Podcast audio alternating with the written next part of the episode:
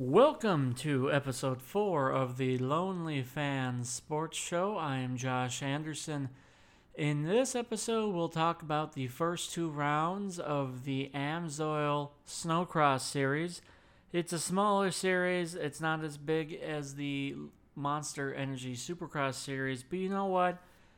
I love the series, and I pay attention to it. When NFL was going on, I streamed it. To be honest with you, I actually would have been at this race if Governor Walz of the state of Minnesota would have actually let fans there. Usually this race, the first two rounds would have been held at the Spirit Mountain in Duluth, but because of the pandemic, they elected to return to Elk River.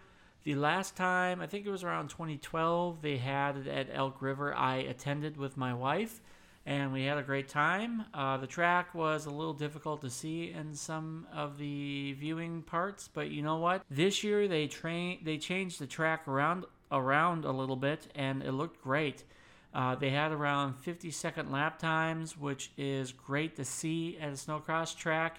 If people, one argument I have to say about they hate against snowcross tracks is that it's not long enough. Well, this track was long enough, and I felt that this should be like a starting point for future tracks. And the one thing about Duluth is the track is kind of short, so people kind of hate it in that, and it's kind of condensed, and it's a little more expensive to go to. I think tickets are around $35-$40 when they go to that event, but I think it's the city of Duluth trying to make money back because they have to pay so much for Spirit Mountain because they have to bail it out every year. But either way, when Snowcross goes to Elk River, it's a great venue because they have the off-road event there. And hopefully next year they return to Elk River because I would love to go. But either way, I watched it online. I do have to say that the online streaming is free. When they came back, for example, the Arena Cross series that they are doing now for dirtbag racing, you have to pay for that. But for Snowcross, they have it on for free, and I find that outstanding. Keep it up, guys. It's just amazing that you guys keep that for free. I know that they will rebroadcast the Pro and Pro Lite on the CBS Sports, but that's fine. You know, you're going to get viewers on that, but at least keep the live version streaming online because I like to watch stuff for free, and if you pay for it, I'm not necessarily going to pay for it. I'm going to be paying for Supercross here shortly. They just announced that they're going to move that to Peacock here. That was going to be... Now, they did have the Supercross NBC Sports Gold app for that was, I think, like $79 for the whole year. Now, since they're going to Peacock, that's only going to be $4.99 a month for the non-premium. And now, I think they're going to have $9.99 for their premium, no ads. But I think I'm just going to go with the $4.99 because...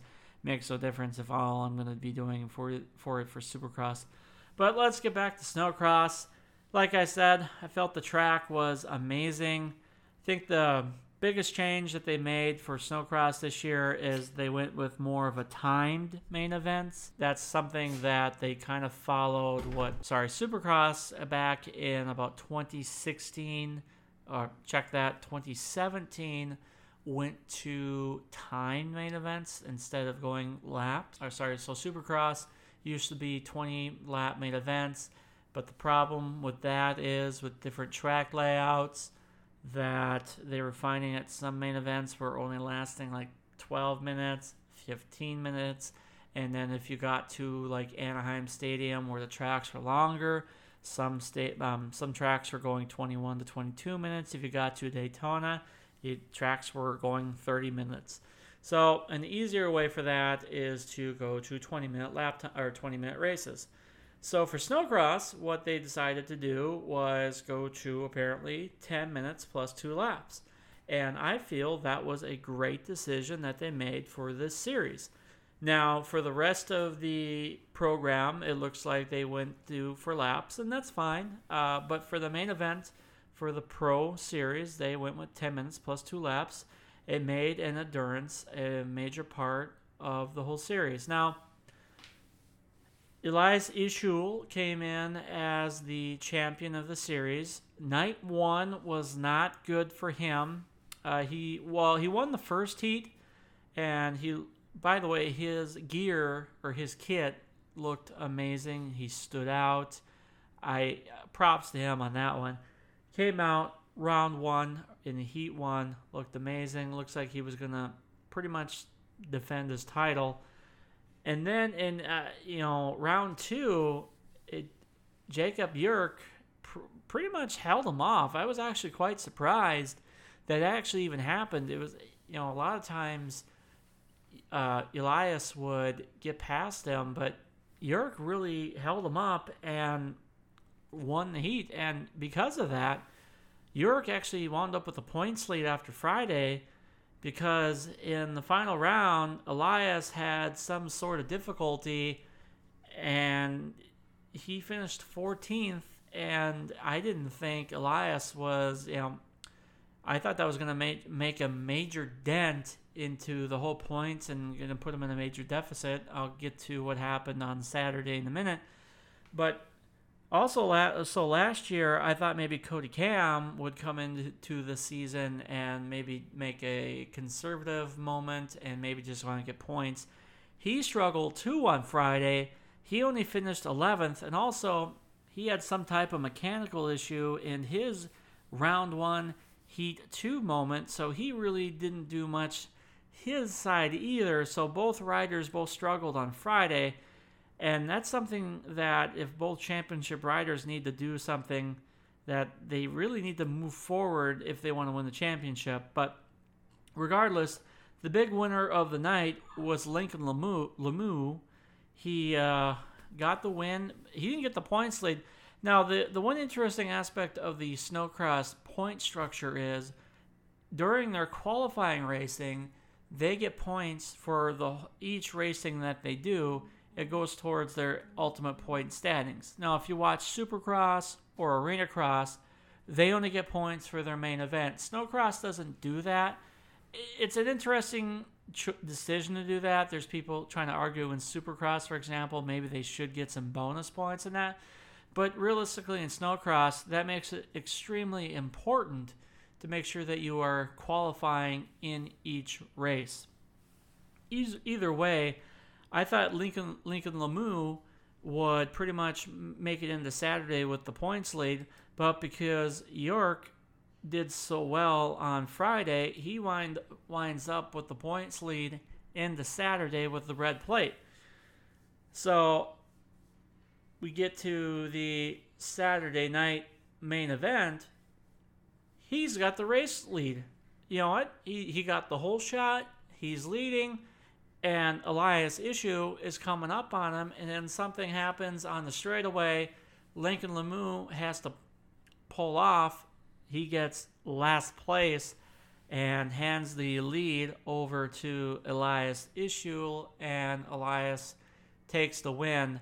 And because of the inconsistency of all the other riders, Elias kind of makes up a lot of points there, and that realistically helps him out for points-wise, because I realistically thought that Elias was going to be behind, but realistically he's actually only 6 points behind Hunter in first place, and Jacob Yerke falls to fourth place after leading the points after the first night. And even though Cody Cam struggled on Friday, he was able to bounce back and get seventh. Now we'll see how this if Cody Cam wants any chance of maybe winning a championship, he needs to be able to be consistent.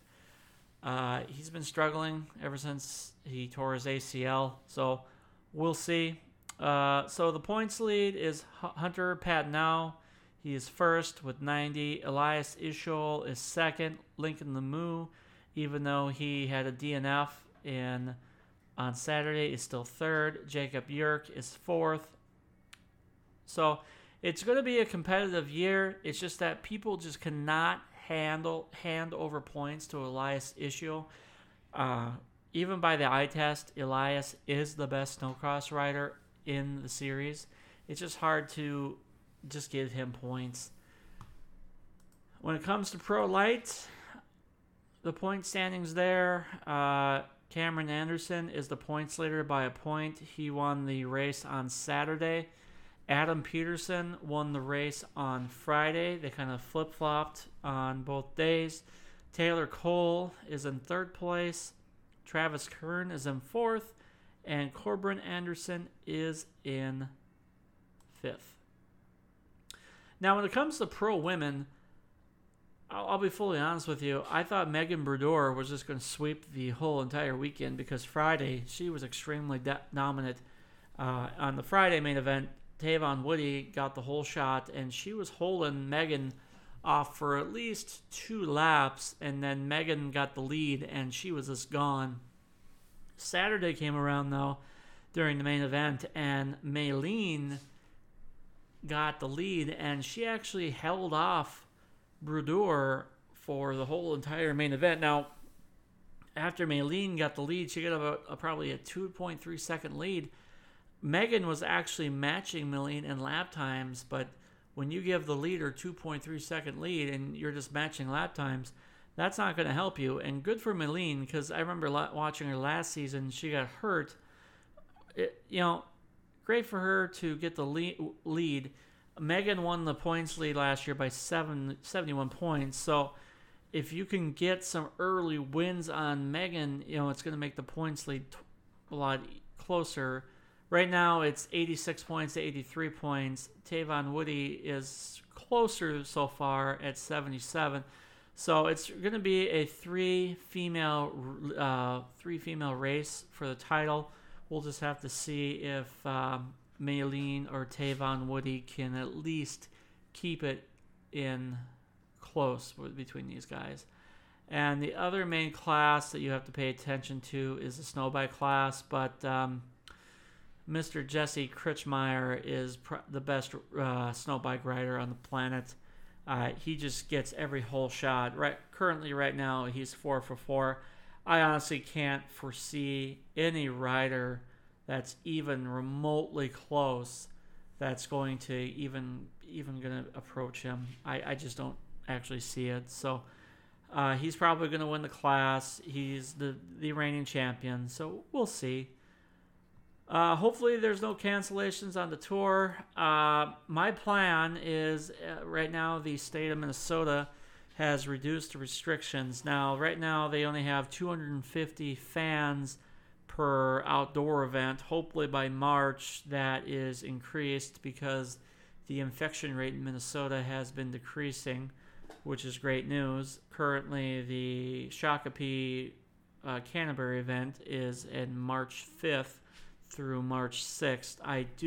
If fans are allowed for that event, I do plan to go. Next event is next weekend. It is the Thieson Snowcross National. I believe that's in Iowa. Then they have the Deadwood Snowcross. That's the last weekend of January. Then they have the Fargo event. That is in the first weekend of February. Then in February 19th through 20th, they're in Sioux Falls, South Dakota. And then, as I said, in the first weekend of March, they have Canterbury. Then they have Lake Geneva, Wisconsin, March 19th. And then they have the finals in Grand Rapids, Michigan, March 26th through 27th. I pretty much foresee all these happening, and I encourage everyone to watch their stream. It is a fabulous stream to watch. It's a great series to watch, and it is free. So, like I said, this is just a little mini snowcross. I do plan to do one of these after every snowcross race. I was planning to do this right after the event, but after 6 football games of watching, it gets a little more difficult to do this. Next few podcasts I have, as I said, going to do a NFL preview podcast of the upcoming divisional round games, and then I have a Supercross review podcast. I will also have a Snowcross review podcast, which I will have a little bit more information on the actual Snowcross races.